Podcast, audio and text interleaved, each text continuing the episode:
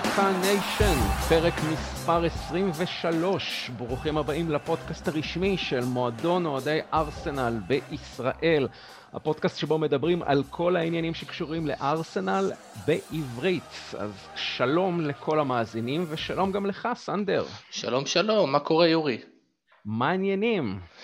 וואלה בסדר, תשמע עברנו בליגה האירופית שלב, אז אני ככה מעודד. מצד שני ג'קה לא מפסיק אה, להפתיע אותנו עם טעויות, אז אה, מעניין יהיה בטוח. כן, ואנחנו באמת מסכמים שבוע של טעויות של ג'קה, עוד שבוע של טעויות של ג'קה, שלמעשה מנע מארסנל לסיים את השבוע הזה עם 6 מתוך 6, ובמקום זה אנחנו מבכים על שתי נקודות יקרות שעבדו לקבוצה, באמת פספוס. אה, בטח לפני סדרה של משחקים לא קלים שמצפים לקבוצה, ונראה שהמקום באירופה בעונה הבאה, בטח דרך הליגה, אה, הולך ומתרחק. אז uh, כדי לסכם את השבוע הזה, וכמובן גם להסתכל קדימה לעבר האתגרים הקרובים של הקבוצה, אנחנו מארחים היום בפודקאסט חבר נוסף במועדון אוהדי ארסנל בישראל, מאשדוד. אנחנו אומרים שלום לגיל ביאלסקי. אהלן, גיל. שלום יורי, מה העניינים? אהלן, אהלן, מה קורה? טוב, ברוך השם, ממש כיף להיות פה, תודה רבה שאתם מארחים אותי. שלום סנדר גם. אהלן גיל, מה קורה? תודה רבה שהצטרפת. אה, בכיף, אה, תודה רבה לכם. אז אה, גיל, כיף באמת שאתה איתנו, וזה ככה הזמן שתציג את עצמך למאזינים שלנו. ספר לנו ככה, קודם כל, איך הקשר שלך עם ארסנל נוצר בפעם הראשונה, מתי זה קרה ולמה דווקא ארסנל? האמת ש... שזו שאלה טובה. האמת שאני מגיל קטן אני משחק כדורגל, ואני מגיל קטן באמת אני התחברתי, במיוחד בתקופה שכולם יודעים, הקלאסית של ארסנל ויירה והנרי וברקאמפ, אני מאז שהייתי ילד, פשוט אני אהבתי את הכדורגל ההתקפי, הכדורגל השמח, הסקסי מה שנקרא, והתחברתי לזה, וכאילו כל השנים גם כשהייתי ילד, גם בתור אחד שמשחק פיפא וכל ה, הדברים האלה, אז תמיד הייתי בוחר את ארסנל, משהו שם מתחבר לי איתם, אני לא יודע בדיוק להסביר למה, ו, וכן, ואז, ובעיקר התחזק אצלי, ה, ה, כל האהדה לארסנל התחזקה אצלי כאילו אחרי הצבא, שזה לפני איזה חמש-שש שנים, וממש נכנסתי לזה חזק, ואני לא מפספס ועוקב וקורא והכל, ממש מתעניין, ואפשר להגיד אה, מזוכיסט מה שנקרא. כמו כולנו. כל הזמן אני מרגיש שבאמת אני רואה וסובל הרבה פעמים, ורואה וסובל, אבל לא מפסיק, ובאמת שאני אני באמת אוהב את, ה, אני אוהב את המועדון, אני אוהב את ההיסטוריה, אני כאילו מגיל קטן הייתי ככה, אבל זה התחזק אצלי בשנים האחרונות יותר. זה אוהד אמיתי, כי אם אתה בחמש שנים האחרונות דווקא זה התחזק, אז זה רק מראה כמה שאתה באמת אוהד ארסנל. בדיוק, יש לי הרבה חברים, אתה יודע, ש, שאומרים לי, מה, מה הקשר דווקא ארסנל? אבל אמרתי להם, אתם לא מבינים, זה, זה משהו ש... ו, ו, וכל הזמן אני אומר להם, כל שבוע אני רואה וסובל, וגם לאישה אני אומר, היא רואה אותי אחרי כל משחק הפסד, מתחרפן, עצבני, ובכל זאת ממשיך ולא מפסיק. יש, לה, יש, יש לי משהו מיוחד לארסנל, קשה להסביר את זה. אבל זה בא לי מגיל קטן כמובן. כן, יפה, יפה. אז אה, קודם כל שאפו באמת באמת מאוד גדול על הנאמנות והאהדה, בטח ובטח בשנים האחרונות הלא קלות עלינו. והשבוע האחרון היה ככה קצת יותר חיובי, ואנחנו ננסה ככה לסכם אותו. אה, נדבר כמובן על אה, הניצחון שארסנל השיגה על לסטר, ניצחון חוץ 3-1, כמובן גם על התיקו הקצת קצת קצת מאכזב נגד ברנלי, ונדבר גם על העתיד של אלכסנדר לקזט, שככה בעקבות השמועות שהיו בשבוע האחרון שקושרות אותו לכמה מועדונים, ננסה לבדוק אם אנחנו בעד הישארותו, נגד הישארותו. יש לנו את פינת היו היה שניזכר בשחקן שאהבנו לאהוב אי שם בשנות התשעים, ונתכונן לאתגרי השבועיים הקרובים של ארסנל, כמובן בליגה האירופית, שלב שמינית הגמר, צוות משחקים נגד אולימפיאקוס, ושני משחקי דרבי לונדוניים שמחכים לארסנל נגד טוטנאם אוטספר ונגד וסט האם יונייטד. או-אה, אז יאללה, אז בוא נצא לדרך, בוא נתחיל לדבר על לסטר. יאללה, כן, אז uh, ניצחון חוץ ראשון על לסטר בפרמייר ליג מזה שש שנים, מאז 2015. ניצחון uh, במשחק שני ברציפות שבו ארסנל מראה אופי וחוזרת מפיגור, באמת ממש משלימה מהפך. ושימו לב לנתון הבא, uh, עד למשחק מול לסטר, uh, בשישה מתוך שבעת משחקי הליגה של ארסנל, שבאו לאחר משחק ב- בליגה האירופית, היא הפסידה. אז זה באמת מאוד מאוד נדיר שהיא מנצחת אחרי משחק באירופית, ואם ניקח את הכושר המעולה שלסטר הייתה בו לפני המשחק הזה, כל הסממנים המוקדמים רמזו על הפסד לארסנל, וגם דיברנו על זה ככה בפרק הקודם, ככה שבהחלט מדובר בניצחון מפתיע על אחת כמה וכמה שמדובר היה בהרכב די משני שבו מיקל ארטטה פתח את המשחק הזה. חד משמעית, ולהתחשב בעובדה שזה גם היה משונה שוויליאן היה המצטיין של המשחק וקיבל אה, ציון 8 ואחריו דוד לואיז עם 7.8 אז ככה שזה משחק מאוד מאוד מאוד שונה ותפסנו את לסטר ככה ביום שממש לא באו מוכנים אז uh, מי ייתן וירבו המשחקים מהסוג הזה. לגמרי, לגמרי. גיל, איך אתה התרשמת מהמשחק?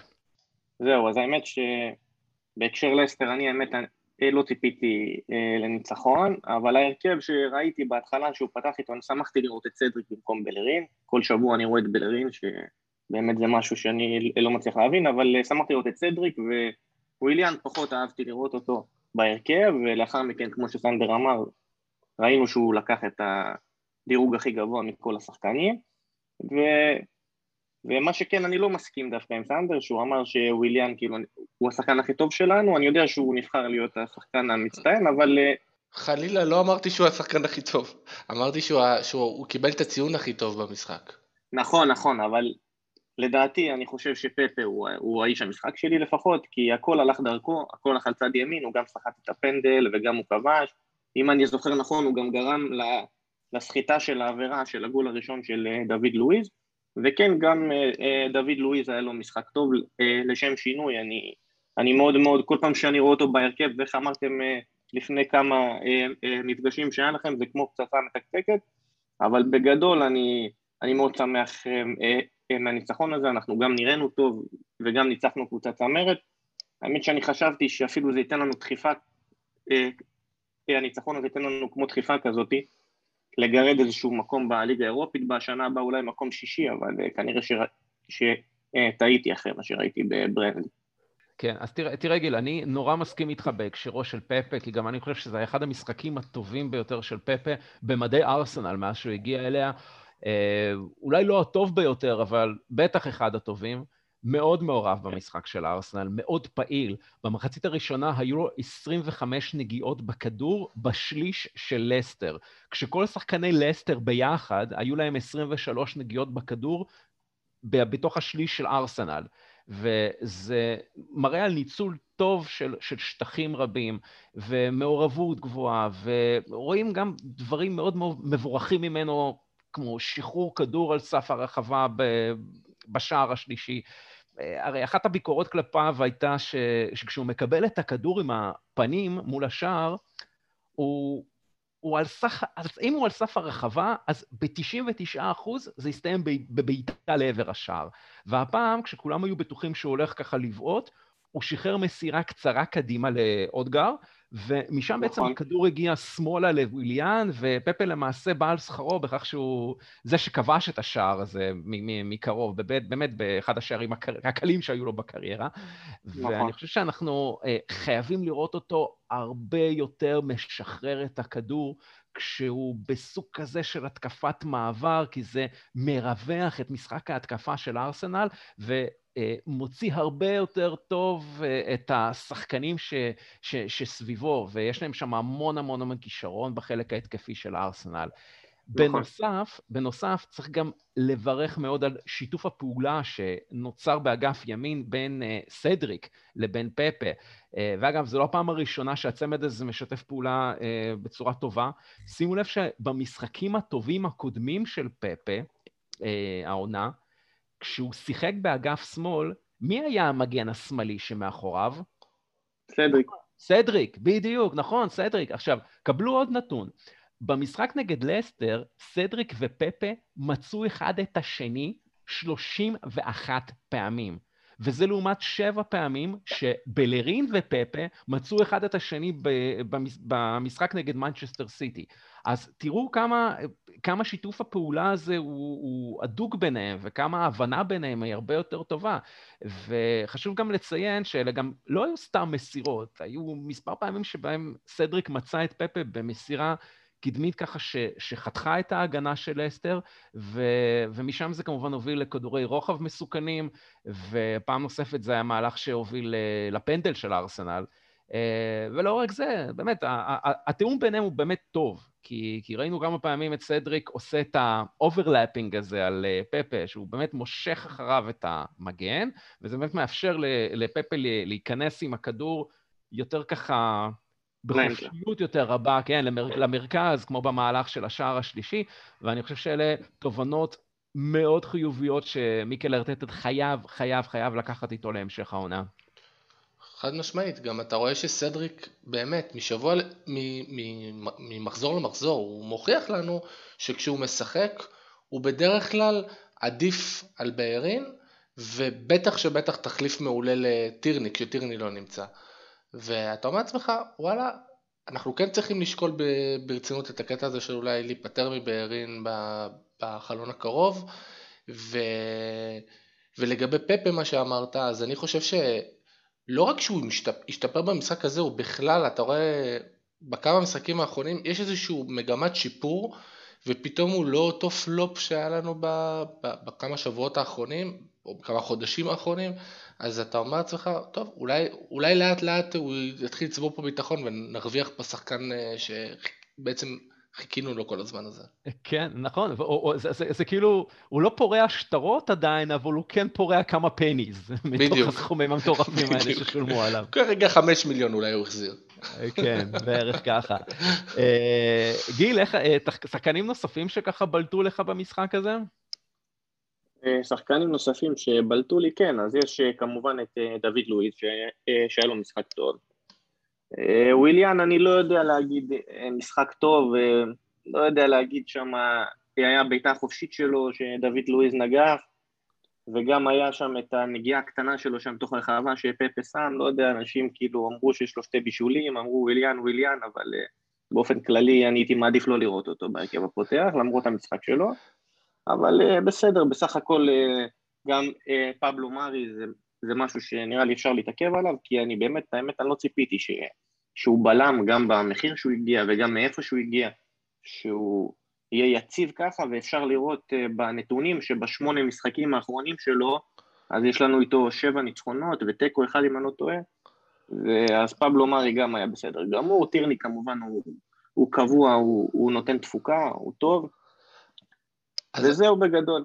אז אמרת מרי, ואני דווקא רוצה לציין את מרי לשלילה דווקא במשחק הזה. נכון שיש בו איזה מגמת שיפור בתקופה האחרונה ואנחנו נורא נורא מתלהבים ממנו, אבל בשער שספגנו, אני יותר כעסתי עליו מאשר כעסתי על ג'קה, בגלל שברגע שהשחקן שם חטף את הכדור, ואני לא זוכר מי זה היה, אני חושב שזה היה בארנס, אבל אני כבר לא זוכר, הוא פשוט... לא, זה היה יורי, יורי, יורי. איזה יורי? אה, התכוונתי יורי טילמן. אה, יורי טילמנס, כן. כן, זה לא אני, לא אני, אני לא הייתי שם, אני הייתי בבית. כן, אז, אה, אז, אז טילמנס, כן. אז הוא פשוט התחיל לדהור עם הכדור לכיוון השער, ומה שקרה, מרי לא, לא ניגש כדי לסגור אותו, בגלל שוורדי הגאון פשוט משך גם אותו וגם את, אה, אה, מי זה היה איתו? אני חושב שזה היה לואיז. כן, נכון, גם היה... את לואיז הוא משך. דוד לואיז. כן. אז, אז, אז הוא משך את שניהם, ובעצם פינה את הדרך לש, ל... ל... איך קוראים לו? לטילמנס עד השער, ואז אתה אומר לעצמך, למה הוא לא ניגש אליו? כאילו, הוא פשוט רץ חופשי עד השער, וזה נורא נורא הרגיז אותי, וזה היה ממש חסר, זה פשוט הראה על חוסר ניסיון. כן, אני, אני, אני, אני, אני, אני, מסכ, אני מסכים איתך, סנדר, בהקשר הזה, אבל יש גם אחריות מסוימת אה, דווקא למוחמד אל-נני במהלך הזה. ש, זה בדיוק ש... מה שרציתי להגיד. כן, בדיוק. הוא, הוא קצת מתצפת, אם אתה מסתכל בהילוכים החוזרים, היית מצפה ממנו לתת ספרינט מטורף, כי במקרה כזה שהמגן ה... שמאלי, טירני, עולה להתקפה, באמת טירני היה איפשהו בקו האמצע כש, כשהכדור נחטף מג'קה, אז במקרה כזה, הקשר הדפנסיבי הוא זה שאמור לסגור, בטח ובטח כשהקשר הדפנסיבי נמצא במרדף מאחורי השחקן, אז הקשר הדפנסיבי השני שזה ג'קה. אז מי שצריך לסגור במקרה הזה זה לא רק הבלם, אלא גם הקשר האחורי, ואני חושב שזו הייתה טעות משולבת של שניהם שהם לא סגרו. כמובן, עיבוד הכדור של ג'קה זה בראש ובראשונה טעות שלו, אבל... אבל אם כבר, אם כבר שחקן מסוים טעה, והוא טעה לא כמו נגיד לצורך העניין הטעות האומללה שהייתה במשחק נגד ברלי, כן? אבל אה, טעה ועדיין אפשר היה לתקן, עדיין אפשר היה לכפר על הטעות הזאת, אני חושב שהייתה אה, צריכה להיות הירתמות של שניהם כדי לסגור, אה, אה, לסגור בעצם את הדהירה הזאת של אה, טלמנס. Uh, בהקשר של הסגירה של uh, פבלו מרי, אז אני רק רוצה להגיד לך, האמת שאני גם, אני משחק כדורגל פעם בשבוע, אני משחק בדשא, עם קבוצה, אני משחק uh, בלם. ובדרך כלל אני בתור בלם, אני תמיד יוצא לאותו שחקן התקפה, אני יוצא אליו, אני לא נותן לו שטח כאילו שאני הולך אחורה, כמו שבלרין אוהב לעשות, אה, לצורך העניין, אבל אני, פה ספציפית אני אגיד לך, גם מוחמד אל-נני, הוא, הוא במקום לבוא לעזור, הוא הלך לאמצע, וגם אה, פבלו מרי, אפשר להגיד שכמו שאמר יורי, זה כמו אה, טעות משולבת, אולי לנו היה יכול לקחת איזה שתי צעדים קדימה ולסגור את ה... שער יותר, אולי פבלו מארי כן היה צריך טיפה להתקדם, אבל באופן כללי אני חושב שהיה לו משחק בסדר לפבלו מארי. כן, לא, היה לו משחק בסדר, אבל זה פשוט היה כאילו, מהרגע שהם חטפו את הכדור, אז כאילו, כל אחד איבד את, ה... איבד את הצפון ולא הבין איפה הוא אמור לעמוד, ונהיה שם בלאגן אחד גדול, ו... לא יודע, אחורה זה קצת, קצת הטריד אותי, כי אמרתי לעצמי, כי אנחנו צריכים להיות בפוקוס מטורף, בייחוד עכשיו שאנחנו מתקרבים לאט לאט אה, בשלבים ה... יותר מתקדמים של המפעל האירופי ואנחנו רוצים להילחם על אירופה שנה הבאה גם בליגה, אנחנו צריכים להימנע מדברים כאלה כי זה, אה, אתה יודע, הם עקצו אותנו, גם כל קבוצה אחרת כנראה תעקוץ אותנו במצבים כאלה. כן, נכון. אה, זה, זה, זה כנראה באמת מה שיקרה, ואני רוצה ככה להגיד דעה פחות פופולרית, אה, ולהתייחס לעוד שחקן ככה שבלט במשחק הזה, וזאת חרף הטעות שלו, ואני כמובן מדבר על גרנית ג'קה, שבסך הכל היה לו עוד משחק טוב, ואני ככה נזהר במילותיי ומנסה לעדן את מה שאני אומר כדי שלא נקפוץ למסקנות פזיזות, אבל באמת, חוץ מאותה טעות קשה, הוא היה טוב והחזיק חזק מאוד את הקישור של ארסנל, ולא לא, לא בפעם הראשונה העונה ולא בפעם הראשונה ברצף של השבועות האחרונים, המספרים שלו באמת מדברים בעד עצמם. אה, במשחק הזה היה לו את כמות כיסוי המרחקים הגבוהה ביותר, אה, זאת אומרת, ה-most distance, כן? אה, עם כל השחקנים על המגרש. אה, היו לו דואלים, זאת אומרת, אה, עימותים אה, באחד על אחד, שבעה, גם עימותים אוויריים, עבירות חכמות. זאת אומרת, סך הכל הוא ביצע את העבודה שלו בצורה טובה מאוד על המגרש, והיה גם אחראי לשליטה די מוחלטת של הארסנל בכדור. היינו בשלבים מסוימים 70 אחוז מול 30 אחוז בלבד של אסטר, והוא גרם באמת לשחקני אסטר להיראות ממש עייפים. וכשתומאס פארטי נכנס למגרש לחצי השעה האחרונה, הם שיחקו משחק פשוט מצוין ביחד, והם האטו את הקצב, הם סחטו הרבה מאוד עבירות שתסכלו את לסטר, ובעצם מנעו ממנה כל אפשרות ליצירה של מומנטום או איזושהי הפעלה של איזשהו לחץ מאוד מאוד מסיבי על הארסנל, ואני חושב שזה היה משחק טוב שלו, כמובן עם הכוכבית הזאת של הטעות הנוראית, אבל שאר הדברים הוא באמת היה, הוא היה, הוא היה טוב, הוא היה טוב במשחק הזה. אני מסכים איתך, אני חושב שזה היה משחק ממש טוב שלו. אני לא לוקח את הטעות שלו כטעות, כטעות גדולה, כי בסופו של דבר שחקנים מאבדים כדור, הוא פה ניסה למצוא את טירני, פשוט מסר לו לא טוב. זה שהיה חור, זה, כבר, זה, זה גם לא אשמתו, אתה יודע, הוא זה ששחקנים הפקירו את העמדה שלהם כי הם העדיפו לעלות למעלה, לנסות ליצור איזשהו מצב, ושחקן אחר, שזה אלנני, או כל שחקן אחר שיכל לסגור את, ה, את הפוזיציה של אה, טירני, אה, לא עשה את זה, אז אי אפשר להאשים באמת את ג'קה פה, ב, אתה יודע, בשער, אני יותר מאשים את השחקנים שלא כיסו. כן. טוב, אז uh, מטעות אחת של ג'קה לטעות הבאה. והטעות הבאה פה באמת עלתה לנו נקודות, ואנחנו כמובן מדברים על הטעות במשחק נגד ברנלי.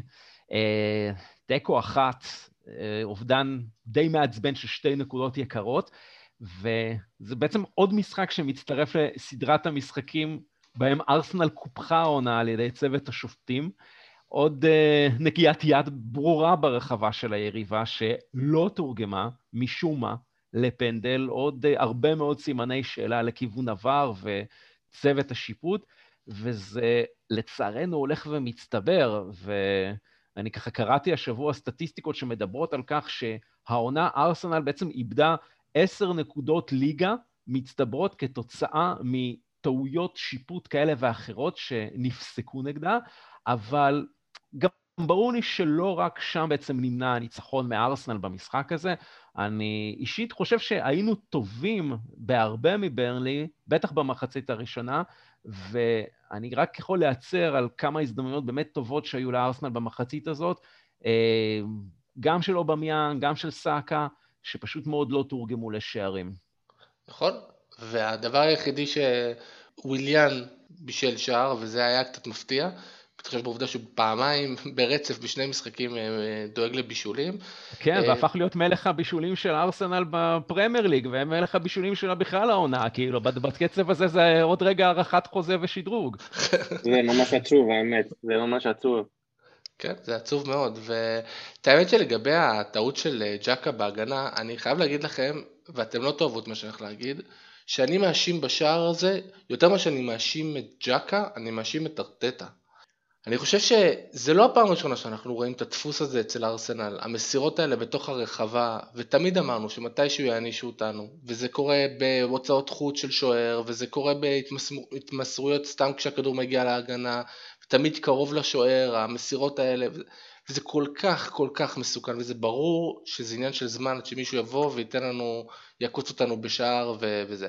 אז לצערנו זה לא קרה כשאנחנו מובילים 3-0 ואז חטפנו איזה אחד, זה קרה פה וכתוצאה מזה איבדנו עכשיו 3 נקודות, אה, שתי נקודות סליחה במקרה הזה, אז אני חושב שזה יותר אשמה של ארטטה מאשר אשמה של ג'קה, כי זה שיטת משחק. כי זה, מה, זה מהסוג דברים שאם אתה לא תשנה אותם באימון, באימונים, ואתה תגיד לשחקנים שלך, כשאתם מקבלים כדור קרוב לשער, תעיפו את זה לאלף עזאזל. אחרי זה תנסו להשיג את הכדור חזרה, אבל אל תתחילו להתמסר לי, בטח שלא כדורים כאלה נמוכים שכל שחקן יכול להגיע אליהם. אוקיי, אה, גיל, איך אתה התרשמת? אז אה, זהו, אה, אני רוצה להתחיל האמת עם צ'מברס שראיתי אותו בהרכב הפותח, אני, אני לא יודע איך אתם ראיתם את זה, אבל בטח כולם היו בהלם, אבל אני נראה לי שארטטה, הוא פתח עם צ'מברס בגלל שאני חושב ככה שברנדלי קבוצה שהיא אגרסיבית, והיא גם, היא, היא טובה מאוד במצבים אה, אה, נייחים. לא יודע, אולי ארטטה חשב שצ'מברס יכול לעזור לפבלו מארי ולדוד לואיס במצבים נייחים וכאלה, אבל לדעתי זה שוב, כמו שאמר סנדר, אני קצת כועס עליו ועל ארטטה בגלל שזה גם מראה משהו פחדני. שאתה עולה עם, אה, עם שחקן כזה שהוא הגנתי, הוא לא יכול לעזור לך התקפית מצד ימין, וזה מוריד לך את האופציות בהתקפה. נכון שמחצית ראשונה הייתה טובה, אבל מחצית שנייה ראינו שזה אי אפשר ככה. ולגבי הטעות של ג'קה, אז, אז כן, זה משהו נראה לי שצריך להתעכב עליו, כי ג'קה הוא כמו שאמרת יורי, הוא שחקן שהוא עובד, אי אפשר להגיד שהוא לא עובד, הוא עובד והוא מכסה שטחים והוא עושה פעולות הגנתיות, הוא עושה אה, פעולות הגנתיות אה, טובות.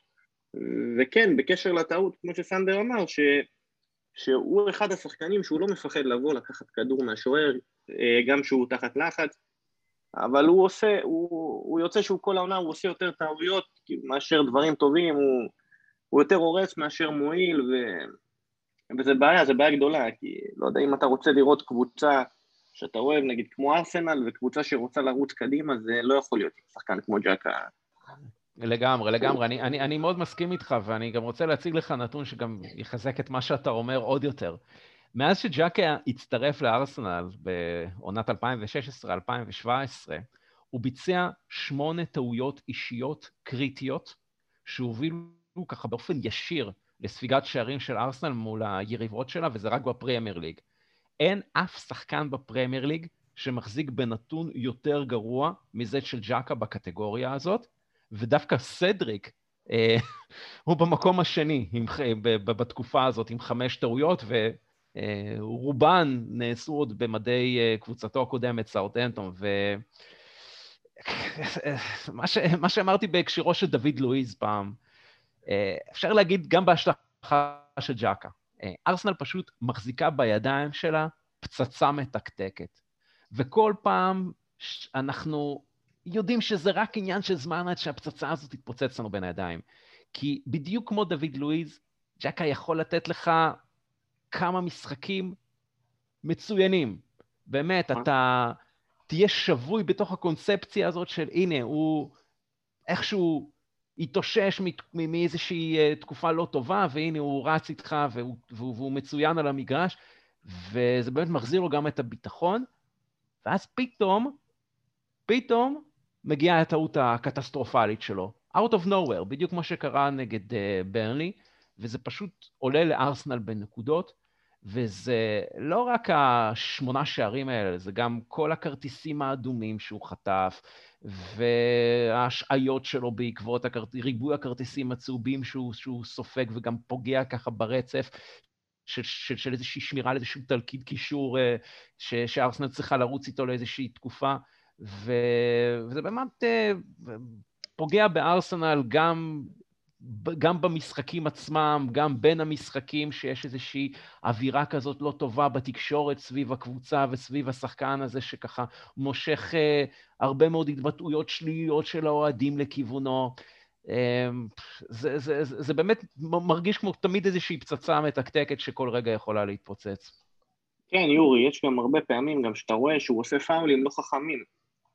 בקרבת הרחבת 16, ובכלל כאילו שהשחקן לא מאיים על השער, והוא פתאום, הוא כאילו, כאילו, נראה כאילו הוא עושה בכוונה לעזור ליריבה לתת לנו גול, וכמו שאמרת, כל הטעויות האלה, זה, זה משהו שכבר, תשמע, אי אפשר לראות את זה, כל פעם שאני רואה אותו בהרכב אני...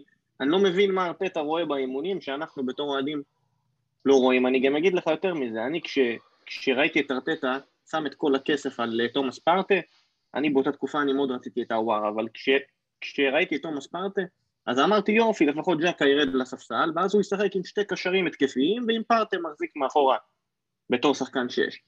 אבל כל פעם אני רואה ג'קה בהרכב, ואני כל פעם, כמו שאמרת עם הטעויות, הוא... הוא, לא יודע, אני, אני באמת, אני הגעתי למצב שאני לא יכול לראות אותו, להגיד לכם את האמת. הוא לא שחקן uh, לרמות האלה, אבל מצד שני, כש, כשג'קה מגיע ביום טוב למשחקים, בדיוק כמו שיורי אמר, הוא, הוא כאילו משפיע על הקבוצה ברמה כזאת שכאילו אנחנו פתאום נראים מדהים. אז כאילו יש לו, אם הוא היה יודע לעשות את הסוויץ' הזה של לשמור על היכולת שלו, אז היינו באמת ממש ממש סגורים בעמדה הזאת, כי הוא שחקן באמת שיש לו יום טוב אז באמת שהוא מדהים ושיש לו יום רע אז הוא הורס לכולם. כן, אבל זה, זה עניין מנטלי, סנדר, זה נטו מנטליות, כי הוא פשוט מאוד לא מסוגל להיות בריכוז של 90 או 95 דקות שהמשחק מחייב. ובגלל זה אנחנו רואים את הפערים העצומים האלה, שלצד הופעות באמת טובות, וגם במשחק שהוא נותן הופעה טובה, הוא חייב לעשות את הטעות שתיים הקריטיות האלה. איך זה יכול להיות, אתה שואל את עצמך, כן? איך, איך יכול להיות הפער העצום הזה? בטח ובטח כשסביבו כבר יש, באמת, כמו שאמרתם, שחקנים איכותיים יותר, וארסנל כן התחזקה, זה לא ארסנל ש... אה, לא יודע מה, שלג'קה לא היה partnership נורמלי בקישור, ושבאמת הכל נראה אה, אלתור. עכשיו שיש לך גם את פארטי, ויש לך גם קדימה שחקנים אה, אה, טובים, אם זה אמיל סמית רור שמשחק לפניו, או אם זה אודגארד שגם עכשיו נכנס לאט לאט לעניינים, אז אלה שחקנים איכותיים, ואתה בסופו של דבר מצפה שהנה, אתה, אתה כבר מוקף בשחקנים טובים, תעלה את הרמה שלך ותייצב אותה, וזה לא קורה לצערי. לצערי זה לא קורה. נכון. כן. הוא בעצם, אתה רואה שג'קה, הוא הוא בעצם הסמל של הבינוניות שאתה רואה בארסנל בשנים האחרונות, זה עצוב להגיד את זה, אבל אה, שחקן כזה עולה, הוא האמת הוא עקבי ג'קה, הוא כל הזמן, הוא כשיר וזה, אבל כשאתה רואה כל הזמן שחקן ש, שעולה בהרכב, כאילו, שהוא אחד כמו ג'קה עם כל הטעויות שלו וזה, זה, זה המתכון לבינוניות שאנחנו רואים מארסנל שבוע אחרי שבוע, וכן, זה מאכזב, זה מאכזב ממש, כי אמרתי לכם, אני באופן אישי הייתי, הייתי רוצה לראות את תומאס פרטה בתור אה, אה, שחקן שש, ונניח את אה, סמית רו ואת אודגרד משחקים שתי קשרים התקפיים, אבל, כן. אבל זה לא קורה, וג'קה קבוע מקבל דקות, וזה מאכזב. כן, אבל אני, אני בכל זאת רוצה ככה גם מהמשחק הזה ובכלל מהשבועות האחרונים, כן להוציא את הדברים החיוביים. ואם אנחנו רגע שמים את המשחק נגד מנצ'סטר סיטי בצד, כי באמת, היו שם פערי רמות עצומים בין שתי הקבוצות, אני חושב שסוף סוף, בחודש האחרון במיוחד, אנחנו מתחילים לראות מארסנל סגנון משחק. כלומר, סגנון שהוא קצת יותר ברור. בעיקר כשהוא ככה מרגש יותר ברמה ההתקפית והוא קצת יותר נעים לצפייה. אה, גם נגד ברנלי ראינו את זה, אה, למרות התיקו, אני, אני, אני זיהיתי משחק מעבר של, של, של בניית ההתקפות, מהגנה להתקפה, שהשתפר, בעיקר בזכות תומאס פארטי, שגם במשחק נגד ברנלי ראינו איך שהוא ככה מקבל את הכדור בחלק האחורי, מושך אליו בעצם את הקשרים הקדמיים של היריבה, בעצם זה מייצר את אותם שטחים פנויים באמצע, ושם אנחנו רואים שכל פעם שחקנים אחרים של ארסנל נכנסים. זה יכול להיות וויליאן, זה יכול להיות אודגר, זה יכול להיות סאקה, זה יכול להיות סמית וור, וממש הם ככה מובילים את התקפת המעבר האלה בצורות, בצורה יעילה. ו... אפשר היה לראות את זה בצורה מצוינת גם בשער שכבשנו. שחקנים יותר מבינים מה הם צריכים לעשות בסיטואציות מסוימות על המגרש, ואנחנו כן אה, רואים ניסיונות יצירתיים יותר לשבור בונקרים של אה, משחק עומד. אנחנו, אנחנו פשוט נמנעים, אנחנו פשוט עושים פחות את, את ה... את ה את הסיטואציות האלה ש, ש, שאנחנו מחזיקים 70-80 אחוז בכדור, אה, בשליש, ה, בשליש, יושבים בשליש הקדמי ולא מצליחים בכלל להגיע למצבים. אנחנו בונים את ההתקפות שלנו יותר מאחורה, ומנצלים באמת את השטחים המתים האלה כדי לייצר תקופות, אה, התקפות מעבר שאנחנו הרבה הרבה הרבה יותר יעילים בהם. ואפשר היה ככה לזהות שכשאנחנו מצליחים להביא לידי ביטוי את הסגנון הזה, אנחנו גם כובשים ואנחנו גם מנצחים, ועכשיו שיש לנו שתי אופציות טובות בעמדה מספר 10, גם את אודגר וגם את אמיל סמיטרו, זה נראה כמו סיפור שונה לחלוטין ביחס למה שאנחנו ככה ראינו במחצית הראשונה של העונה, ככה ש... למרות אובדן הנקודות, אני עדיין רואה דברים טובים מהארסנל במשחק אה, נגד ברני. חד משמעית, אני חושב שאנחנו גם התחלנו להרוויח את פפה בחזרה, בנוסף למה שאמרת, ופתאום, אתה יודע, גם uh, טירני נראה מדהים, והיו לו משחקים פחות טובים בתחילת הדרך, ואובמיאנג חוזר לעצמו, אז. נראה שהכל מתחיל להתחבר לאט לאט, ואני רק מקווה שאנחנו נצליח. גם להשיג נקודות, כי אנחנו לא תמיד יודעים לעשות את זה, ולפעמים אנחנו מפספסים, עושים איזו טעות בהגנה, או איזושהי טעות uh, לא מחויבת במציאות, ו... פתאום מאבדים את הנקודות, ואז אנחנו מתבכיינים אחרי זה של אוי נו ארסנל, עוד פעם, עוד פעם אתם עושים את השטויות שלכם, ועוד פעם ככה ועוד פעם ככה, אבל אני מסכים איתך שהמגמה לגמרי חיובית, אנחנו נראים כמו קבוצה הרבה יותר ממה שנראינו בחודשים האחרונים, או אפילו בסוף העונה הקודמת. כן, קבוצה עם אופי, קבוצה עם אופי, קבוצה עם סגנון, ו, ו, ובאמת אה, קצת חבל באמת על המשחק הזה מול ברני, כי... גם פגשנו פעמיים את הקורה, ו- ו- וכן היו איזה שהן הזדמנויות גם לקראת הסיום, אמ, לצאת עם שלוש הנקודות, ואיפשהו אה, פספסנו את זה.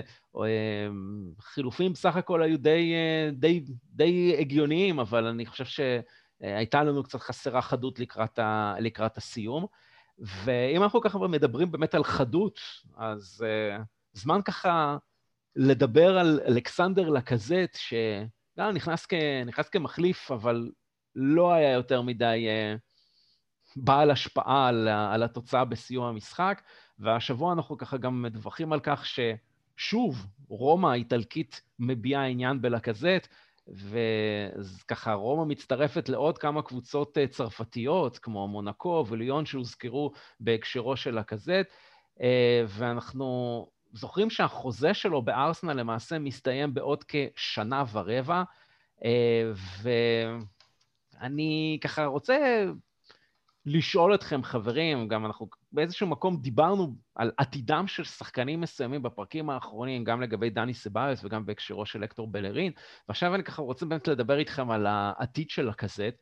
אה, אם אנחנו ככה מסתכלים על המספרים שלו עד עכשיו במדי ארסנל, שאגב, פרסמנו אותם השבוע בפוסט בעמוד הפייסבוק של מועדון, מועדון אוהדי ארסנל בישראל, אנחנו רואים שככה ב-157 משחקים שלו במדי ארסנל בקריירה, הוא בעצם יצא, יצ... כבש 59 שערים ויצר 28 בישולים, שזה, שזו מעורבות לא רעה בכלל, זאת אומרת, כמעט כל משחק שני הוא מעורב בצורה כזאת או אחרת בשער של ארסנל, אבל מצד שני אנחנו רואים שהוא לא... משמש לנו איזשהו אקס פקטור בתור uh, מחליף, uh, ואולי באמת היינו מצפים לראות ממנו uh, מספרים אולי קצת יותר גבוהים, בטח uh, אם אנחנו רוצים להתקדם למקומות גבוהים יותר בטבלה ובאירופה. אז uh, בואו ככה נדון לגבי העתיד שלו. Uh, השאלה אם uh, לחדש לו את החוזה uh, בקיץ, או שלמכור אותו. Uh, כל אחד ככה יביע את עמדתו. גיל, אנחנו נתחיל איתך. אה, מה אתה צופה לקזט, ומה היית רוצה שככה הצוות המקצועי של ארסנל יעשה בעניינו בקיץ הקרוב? זהו, אז uh, בהקשר של uh, לקזט, אני באופן אישי, אני מאוד אוהב את לקזט. Uh, נכון, הוא לא אחד החלוצים הכי גדולים שיש בכדורגל העולמי, אבל אני חושב שהוא חלוץ טוב. בסך הכל הוא טכני, הוא, הוא שומר על הכדור מצוין, וגם יש לו סיומת uh, בסדר גמור. הוא גם, הוא כרגע העונה הזאת הוא מלך השערים שלנו, אבל הוא בכל מקרה, הוא עולה גם כשהוא עולה מהספסל, הוא, הוא, הוא נותן את המקסימום, אני גם שמעתי גם את סמית רו מדבר, שהוא כאילו אחד הצעירים המבטיחים שלנו, והוא אומר כאילו שלקזט הוא הכי תומך, והוא גם תומך מאוד בצעירים לקזט. באופן כללי, אני, אני לא חושב גם שיש חלוץ ברמה יותר גבוהה ממנו, ש, שירצה לבוא לארסנל, או שארסנל כאילו, היא תשים עליו סכום מכובד של כסף, וגם במיוחד כמו שאנחנו נראים עכשיו, אני לא חושב שיש חלוט בשוק שיותר טוב מלקזט שאפשר להביא אותו ב... אני, אני חושב ש... אני, אני גם מאוד אוהב אותו, אני חושב שלקזט כן דווקא צריך להישאר, והוא גם מקבל את זה שלפעמים הצעירים מקבלים דקות על חשבונו, ולדעתי הם צריכים להשאיר אותו הנהלה. אה, מבחינת אה, אורך החוזה, במידה ובאמת אתה משאיר אותו, לכמה עונות היית מציע לו? איזה הצעה היית נותן לו? וגם מבחינת שכר, צריך לזכור שזה שחקן שבסך הכל מרוויח אה, מאוד יפה במדעי ארסנל. אז אני לא הייתי נותן לו מעל שנתיים. הייתי נותן לו שנתיים. אוקיי. אני לא יודע אם הוא...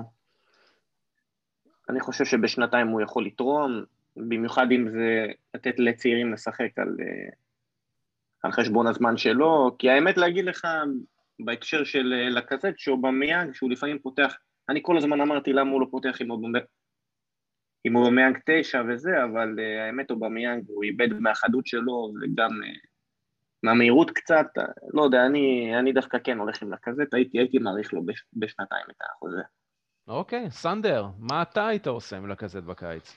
אז אני קצת נוטה להסכים עם גיל, אני חושב שאנחנו כן צריכים לשמר אותו, ולא כי הוא איזה שחקן אדיר, פשוט כי זה הרע במיעוטו, זאת אומרת הוא נותן את המספרים שלו, אמנם לא מספרים uh, מלהיבים יותר מדי, בערך ממוצע של 1 ל-3 uh, ל-3 משחקים הוא כובש, uh, ואין לך אופציה יותר טובה, כשיש לך את אנקטיה שלא נראה כמו איזה שחקן מבטיח במיוחד, ובולוגן אני לא יודע אם יישאר ואתה יודע אם הוא באמת יפרח, יש לנו את מרטינלי שארטטה בינתיים לא הכי מאמין בו אבל לא יודע, לא יודעים מה יהיה איתו, אה, והוא נראה גם מתוסכל, אה, וכשהוא משחק אז הוא נפצע, אז כרגע אין לך גם כסף מיותר בקופה, אז כן הייתי משאיר אותו, אני חושב שהייתי משאיר אותו לעונה אחת נוספת, אה, ואז רואה מה, מה קורה, אם אנחנו מגיעים לאירופה, פתאום יש לנו כסף מיותר בקופה, וכן הלאה, ואז אולי ננסה לחפש איזושהי אלטרנטיבה.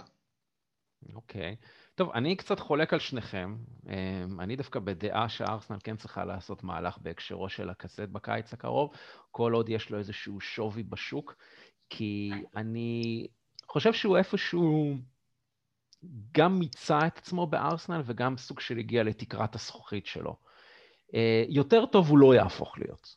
אמ, וזה מביא אותי לאיזושהי תובנה ש... לצפות ממנו למספרים טובים יותר יהיה מאוד מאוד קשה עד בלתי אפשרי. לגבי מרטינלי שאתה הזכרת, אני מאוד מאוד מאמין במרטינלי, ואני חושב שגם ארטטה כן מאמין בו. אני חושב שהסיבה שהוא לא משחק נובעת מכך שהוא פשוט מאוד חווה פציעה לא קלה, וכנראה שבאיזשהו מקום תאריך השיקום שלו ותאריך, ותהליך החזרה בעצם לכושר, זה משהו שייקח עוד כמה שבועות, אולי עוד כמה חודשים, ובעונה הבאה, אה, אם הוא יישאר בריא כמובן, אז uh, הוא יכול להיות פקטור מאוד מאוד משמעותי, כי אנחנו יודעים שהבחור הזה סופר כישרוני, והוא חייב, חייב, חייב לשחק.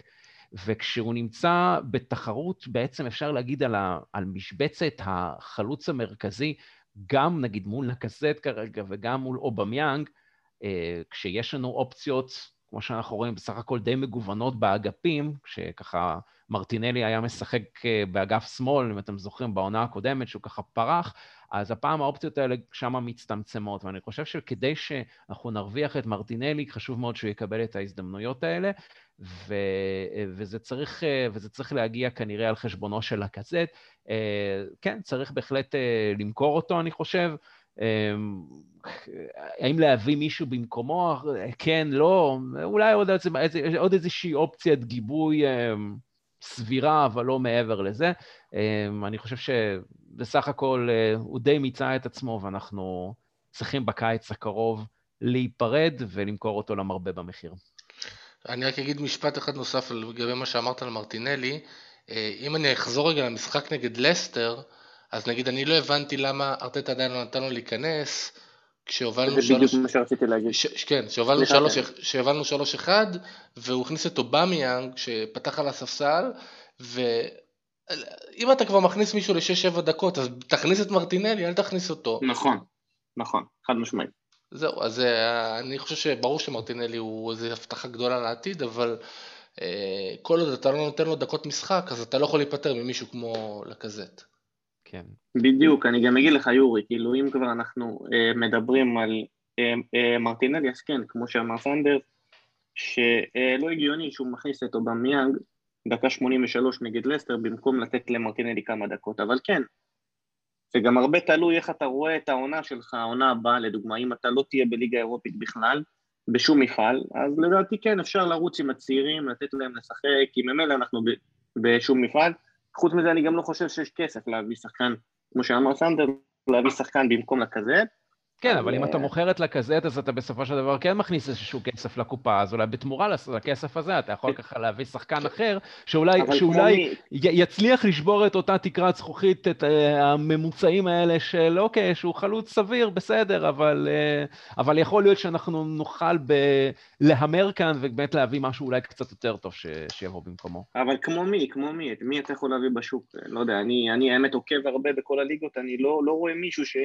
גם כאילו שהוא בטופ, שהוא ירצה לבוא לארסנל.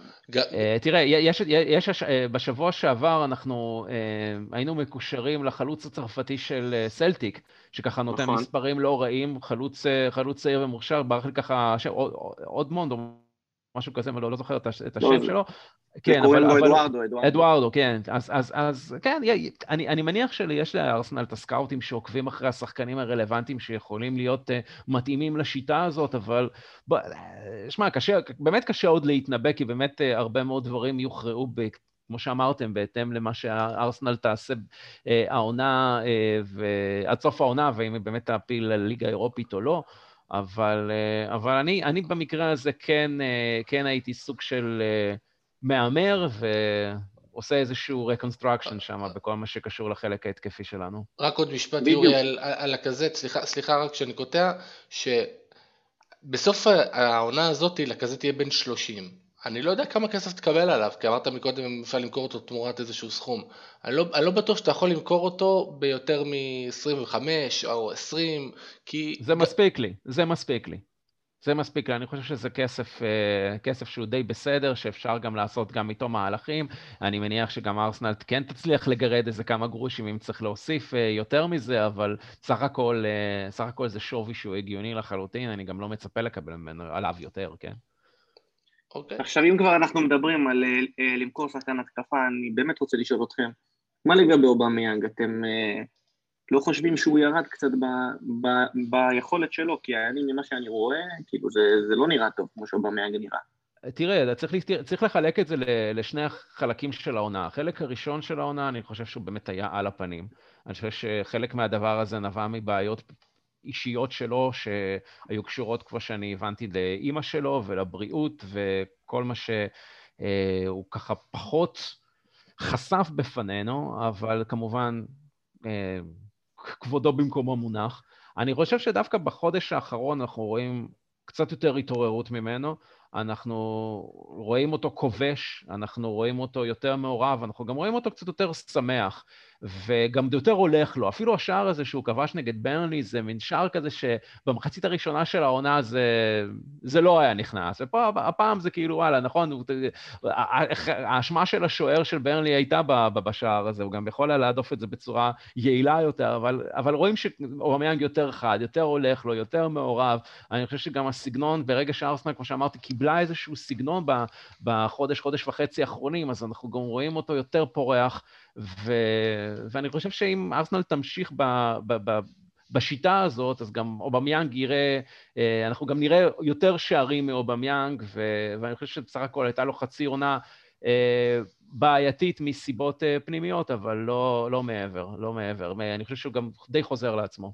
אני קצת בדעה שלך, אני, אני לא פן גדול של אובמיאנג. אני, אמנם יש לו מספרים לא רעים בכלל, אפילו טובים, מדהימים, אבל אני חושב שזה שחקן ש... הוא מהסוג שחקנים, ודיברתי על זה כבר גם בפרקים הקודמים, שהוא יותר פינישר מאשר שחקן שיודע לקחת כדור ולעשות איזה דריבל ו... ולתת שער. ו... נכון. ואני פחות אוהב את הסגנון חלוצים האלה, אני יותר חושב שנגיד חלוץ כמו לקזט עם טיפה יותר טכניקה, הרבה יותר יתאים לקבוצה כמו ארסנל.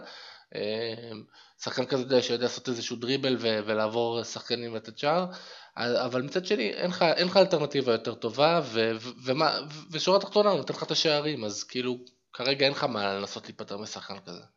כן, אבל אני מרגיש ממנו שגם, ה, אה, כמו שאמרת, זה איזשהו פינישר, אני מרגיש שזה עדיין לא מספיק טוב, אתה רואה שפתאום יוצא לו פה דרדלה ושם דרדלה, ופתאום הטכניקה של הפס שלו לא טובה, הוא הורס לך את הרצף נגיד של המתפרצת, עם איזה פס לא טוב, משהו, משהו לא נראה, ועזוב שהוא כאילו, לדעתי לפחות הוא הרבה אחרי השיא אובמיאנג, אבל כן, הוא נותן מספרים, אז כאילו כולם שותקים לו, אתה מבין? אבל לדעתי, אם היה אפשר למכור אותו בסכום מכובד מאוד בגלל השם שלו, ולהביא מישהו אחר שהוא יותר צעיר ויותר רעב ויותר טוב גם, אה, הייתי עושה את זה, אבל אה, כרגע אין אלטרנטיבה אחרת כמו שאמרת, בסדר.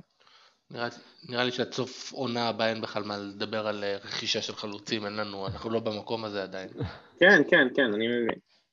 כן, אז חברים, אה, על העתיד אנחנו ככה דיברנו, זמן ככה לחזור במנהרת הזמן אחורה, אה, ואת זה אנחנו נעשה במסגרת פינתנו האהובה, היו היה.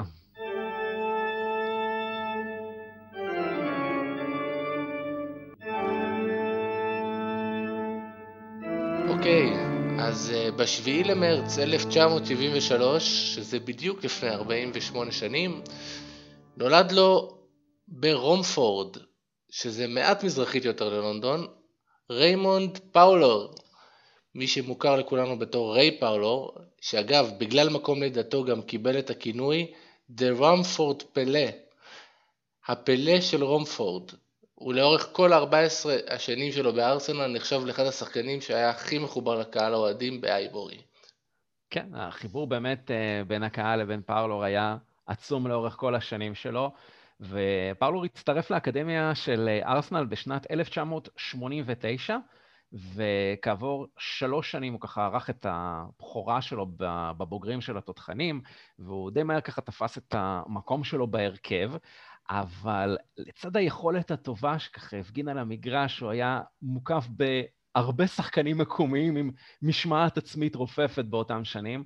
אה, ודאי אנחנו ככה זוכרים את אה, פול מרסון ואת טוני אדמס ואת ג'ון הארטסון. כל אלה גם דרדרו אותו למקומות לא טובים, ואחד מאותם אה, מקרי משמעת התרחש בהונג קונג באחד ממסעות קדם העונה של הארסנל, שם ככה פארלור התעמת עם נהג מונית מקומי. אבל כל זה כמובן פסק עם המינוי של ארסן ונגר לתפקיד של המנג'ר ב-1996, ואז כמובן הקריירה של פרלור קיבלה שדרוג נוסף. פרלור למעשה היה הקשר הימני הפותח במערך הקלאסי של ונגר 4-4-2, הוא היה שותף משמעותי בדאבל של ארסנל בעונת 1997-98, ולאחר מכן גם בדאבל של 2001-2002, ובאליפות של 2004. הוא זכה עם ארסנל בארבעה גביעים, ובגביעי אירופה למחזיקות, כבש 32 שערים ב-464 הופעות במדי התותחנים. כן, ודרך אגב, במשאל שנערך באתר הרשמי של ארסנל בקרב האוהדים, אה, הוא דורג במקום ה-19 ברשימת השחקנים הטובים ביותר בהיסטוריה של המועדון. אה, ובקיץ 2004, כשכבר היה אחרי השיא, פרלו עבר בהעברה חופשית למידלסבורו, ולאחר מכן גם הספיק לשחק באל סיטי, ממש בשלהי הקריירה שלו. כן, אז uh, בהחלט אחד מהסמלים של ארסנל, ובאמת חברים, 14 שנות קריירה מפוארות לפרלו במדעי התותחנים, תקופה שבאמת לא הולכת ברגל, ואני ככה רוצה לשאול אתכם, מה, מה היה רגע ריי פרלור שלכם ב, בכל השנים האלו? אני ככה רוצה שתבחרו רגע אחד מתוך הזיכרון שזכור לכם במיוחד שקשור לפרלור, ואנחנו נתחיל איתך, גיל. אה, זהו, אז לגבי פרלור, אני האמת הייתי ילד כשהוא הגיע לארסנל, וגם כשהוא פתח בהרכב, כמו שאמרתם, ב-92. אה, אה, סליחה, אני עוד לא נולדתי בעצם כשהוא הגיע לארסנל וב-92, אבל בשנים שהוא שיחק הייתי ממש ילד, הרגעים שזכורים לי לפחות זה גם קצת מסרטונים, קצת מהיוטיוב, והרגע שהכי זכור לי זה כמובן הרגע הקלאסי, שהוא בעצם שם את הגול בגביע של ה-FA קאפ, שזה בעצם היה חותמת לדאבל שלנו ב-2001-2002, זה בשבילי הרגע שכאילו השיא שלו. כן, לגמרי. אחד, אחד השערים באמת הכי מרגשים, ועבור כל אוהד כן. ארסנל, שגם באמת שם את, ה, שם את החותמת על אותו, על אותו דאבל. אין ספק שער מאוד מאוד מרגש. אה, סנדר, אה, הרגע הזכור שלך של אה, ריי פאולו. אז הרגע הכי זכור שלי אה, זה מעונת אה, 99-2000, שבעצם הוא כבש לו שער נגד ודר ברמן בניצחון 4-2 בחוץ. אה, במסגרת אה, גביע וופא, מה שהיה אז. כן. אה, אני חושב שזה היה או שמינית או רבע גמר, אני כמעט בטוח שזה היה שמינית גמר. אז הוא כבש לו שער, והיה לו שם את השער הזה, השער הראשון שהיה עם, הפול, עם הפולס, איך אומרים את זה? פולש? זה היה משחק תיקון קטן זה היה רבע גמר. אוקיי, רבע גמר, אז... אז זהו, אז גם נתן שלושה וגם בישל אחד להנרי, וזה היה משחק באמת פנטסטי שלו. כן, והוא גם לא שחקן שהרבה לכבוש, כן? כי אנחנו אה, ראינו 32 שערים בסך הכל ב-464 הופעות, אבל כל שער שלו היה באמת... היה אה, מרגש. מרגש, בדיוק. היה מרגש כן. והיה אה, מאוד מאוד מרהיב ויפה, פשוט מאוד שערים יפים ושערים באמת לפונתיאון, וכשהוא כבש את השלושה, אז זה באמת היה משהו שהוא באמת אה, מאוד מאוד נדיר עבור אה, פארלו. אז uh, הרגע שלי של ריי פאולו הוא מחודש אפריל 2001, משחק באיצטדיון הייבורי, ארסנל שיחקה אז ברבע גמר ליגת האלופות נגד ולנסיה, משחק שנגמר בניצחון 2-1 לארסנל, עם אה, שני שערים תוך שלוש דקות, ככה שארסנל כבשה, ואני זוכר איך ככה פרלו קיבל מקנו את הכדור בסוג של אה, עקב במרכז המגרש, ממש קו, על קו עיגול האמצע, והוא התקדם איתו, ומ-30 מטר הניף את הרגל שלו ושלח פשוט פצצה מטורפת לחיבורים של השער, וזה פשוט הרעיד את הייבורי לדציבלים מטורפים. גול שכל כך מאפיין את השחקן הזה, ש... שבאמת אופיין בהרבה מאוד נחישות, הוא היה באמת פייטר, נלחם על כל כדור, ובאמת גם הגולים שלו הם כאילו שהם מגיעים ממקומות מאוד מאוד פנימיים בתוך הנשמה שלו. ובאמת, אה, אנחנו זוכרים אצלו הרבה, הרבה שערים בבעיטות אדירות כאלה מחוץ לרחבה, שזו תחמושת ש... כל כך חסרה לנו בימים האלה של, של ארסנל המודרנית, אתם תסכימו נכון. איתי בטח. נכון, נכון, אין ספק. חד משמעית, גם מה שמטורף אצלו שהוא שיחק בארסנל אמנם 466 משחקים, אבל יש לו עוד בערך 80 משחקים במילדסבורג ואל סיטי, ובאף אחד מהם הוא לא כבש, רק בארסנל. וואלה, טוב, נו, שחקן נשמה, שחקן נאמן, מה שנקרא, כן? כן? גם דברים כאלה קשה מאוד למצוא בימים האלה. כן. Uh, טוב, אז כן. גלשנו קצת בהיסטוריה וקצת אה, גלשנו לאירופה, אז אנחנו רוצים ככה לדבר על, ה, על המסע הנוכחי של הארסנל באירופה, שנמשך ו... הוגרלנו נגד אולימפיאקוס אה, היוונית, אה, משחק, משחק ראשון שהוא משחק חוץ אה, באצטדיון גיאורגיוס קראיסקאקיס, שהאבסורד הוא שבמגרש הזה רק לפני שבוע וחצי, ארסנל השתמשה בו בתור האצטדיון הביתי שלה נגד בנפיקה. אז המשחק הראשון, בעצם משחק החוץ, יוצא ב-11 במרץ, שזה יום חמישי בשעה עשר בערב שעון ישראל, ומשחק הגומלין כמובן שבוע לאחר מכן, ב-18 במרץ, יום חמישי, בשעה 7:55 שעון ישראל, באיצטדיון אמירייטס. אז למעשה חברים, ארסנל פוגשת את הקבוצה שהדיחה אותה מהמפעל הזה לפני שנה, כבר בשלב 32 האחרונות, ואולימפיאקוס היא סוג של כבשה שחורה שלנו, כי... כבר היו כמה נפילות מולם בעשור וחצי האחרונים, ואני מדבר לא רק על ההדחה בעונה הקודמת. שימו לב שאולימפיאקוס, למעשה לאולימפיאקוס יש את אותה כמות ניצחונות באיצטדיון אמירייטס, כמו לליברפול ולטוטנאם, וזה אומר דבר אחד או שניים. אה, ועדיין, אתם בטח תסכימו איתי שארסנל פייבוריטית במשחק הזה, נכון? לא ממש. באמת? אוקיי. כן, כן, תשמע, אני אני מפחד מהם קצת. אה, קבוצה שהעונה בליגה אה, סופגת שער כל שתי משחקים, זאת אומרת שהם קבוצה נורא נורא חזקה הגנתית. אל תשכח שסוקרטיס אצלהם. הוא יכול לעשות פדיחות. כן, הלוואי ויעשה פדיחות. אבל אני, אני קצת מפחד מהמשחק הזה, כי אני, אני, אני לא סומך עלינו יותר מדי. אני נורא נורא מפחד שאנחנו נעשה טעויות ברגע, ברגע, ברגע האמת, ושנה שעברה הם ראו שאפשר לעשות את זה נגדנו, ועוד שנה שעברה היינו טיפה יותר יציבים, אז אני לא יודע, אני, אני, אני מפחד. אוקיי, גיל, אה, מה דעתך? אז זהו, אז כן, אז כמו שאמרתם, זה בעיקר אה, אה, נקמה משנה שעברה שאנחנו פוגשים אותם. אני לא הייתי אומר מפחד, אבל הייתי אומר ש... המשחקים בשנה שעברה ראינו שארסן היא ברמה גבוהה יותר מהם, אבל כמובן אנחנו דואגים לעשות טעויות, אבל אני מאמין שאם אנחנו ננצל את המצבים שלנו, אז אנחנו קבוצה יותר חזקה, אנחנו... ואני בדרך כלל אני לא אופטימי לגבי ארסנל, כל מה שקשור במיוחד ב... באירופית ובאירופה אה, אה, בכללי, אבל אני דווקא כן חושב שאנחנו, אני חושב שאנחנו נעשה את זה.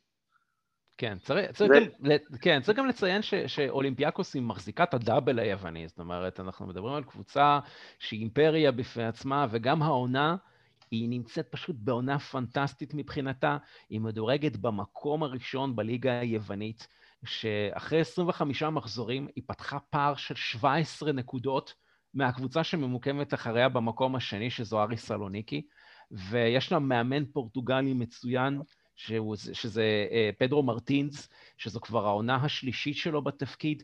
בנו שם באמת אימפריה של ממש בקנה מידה יווני, עם אה, תקציבים לא קטנים שהבעלים שפכו שם. העונה הקבוצה, ש... הקבוצה הזאת ככה הפסידה רק פעם אחת אה, בליגה המקומית. ישנה הגנת ברזל שמביאה לה גם יחס שערים של פלוס 49. תחשבו, רק לצורך ההשוואה, אה, לאריס השנייה, יש יחס של פלוס 17. זאת אומרת, פלוס 49 במקום הראשון מול פלוס 17 במקום השני.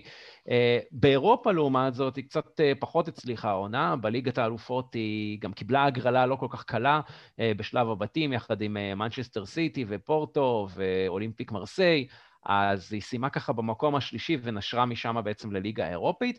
בסיבוב הקודם היא הדיחה את אה, פ.ס.וו איינדהובן של אה, ערן זהבי, כן, שאתה אנחנו ככה מכירים היטב. במשחק הראשון, אה, במשחק הביתי, היא ניצחה 4-2 והפסידה במשחק הגומלין בהולנד 2-1, אבל כמובן עלתה בזכות הפרש השערים.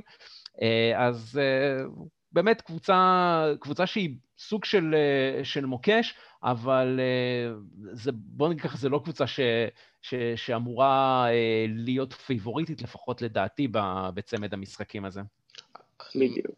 אני מאוד מקווה שאנחנו נצליח לעבור את המשוכה הזאת, כי הם קבוצה לא פריירית, יש להם אה, שחקן אה, התקפה אחד בשם יוסוף אל-ערבי, מרוקאי, שכבש השנה כבר 18 שערים ב-28 הופעות בכל המסגרות. מדובר בחלוץ עם מספרים לא רעים בכלל, ואל תשכח שיש להם גם את ולבואנה, אה, שהיה בפריז, ויש להם את אה, אמדביה, שצרפתי או ישחק בליגה הצרפתית, אני לא זוכר באיזה קבוצה, קבוצה עם, עם לא מעט שחקנים מרשימים ואני קצת מפחד מהם. גיל? כן, אז זהו, אז כמו שאמרת, אני גם ראיתי אותם נגד פס ואיינדובן, ונכון שאמרת שהם בליגה מקבלים שער למשחק, אבל עובדה שבאירופה הם, הם דווקא כן מקבלים, ואני חושב שהיה להם גם הרבה מזל נגד פס ו... אם אני זוכר נכון, היה שם איזה משהו בדקות האחרונות, שפס ו... לא זוכר אם זה אבי או מישהו אחר, הם החטיאו שם, ממש היה שם מצב אבל, אה, אבל כן, אני עדיין חושב כאילו שארסנל, אה, אני חושב שהיא צריכה לעשות את זה, ארסנל קבוצה יותר חזקה, אם אנחנו נשחק את הכדורגל שלנו, ועם ארטטה כמובן, אה, הוא ידאג לעלות עם ההרכב הכי חזק, ו... ואנחנו ננצל את המצבים שלנו, כי לארסנל יש בעיה עם הניצול מצבים, אבל אם אנחנו אה, אה, ננצל, להבדיל משנה שעברה, אני, אני חושב שאנחנו צריכים לעבור את זה. לא הייתי אומר את זה נגד כל קבוצה, אבל דווקא נגד אולימפיאקוס אני חושב שאנחנו אנחנו חייבים לעשות את זה, זה גם כל העונה שלנו, בשבילנו זה, זה הכי חשוב. זה, זה גמר גביע, כמו שארטטה כן, אמר, זה, בהקשר, זה, בהקשר זה של, כן, בהקשר של בנפיקה בסיבוב הקודם. אז, אז עכשיו כן, כל, אני... כל משחק זה גמר בשבילנו עכשיו, הליגה האירופית זה הכי חשוב, כי אני לא רואה אותנו מתברגים ל... לליגה האירופית בשנה הבאה, למקום השישי. כן, אז עכשיו זה הדבר שהכי חשוב.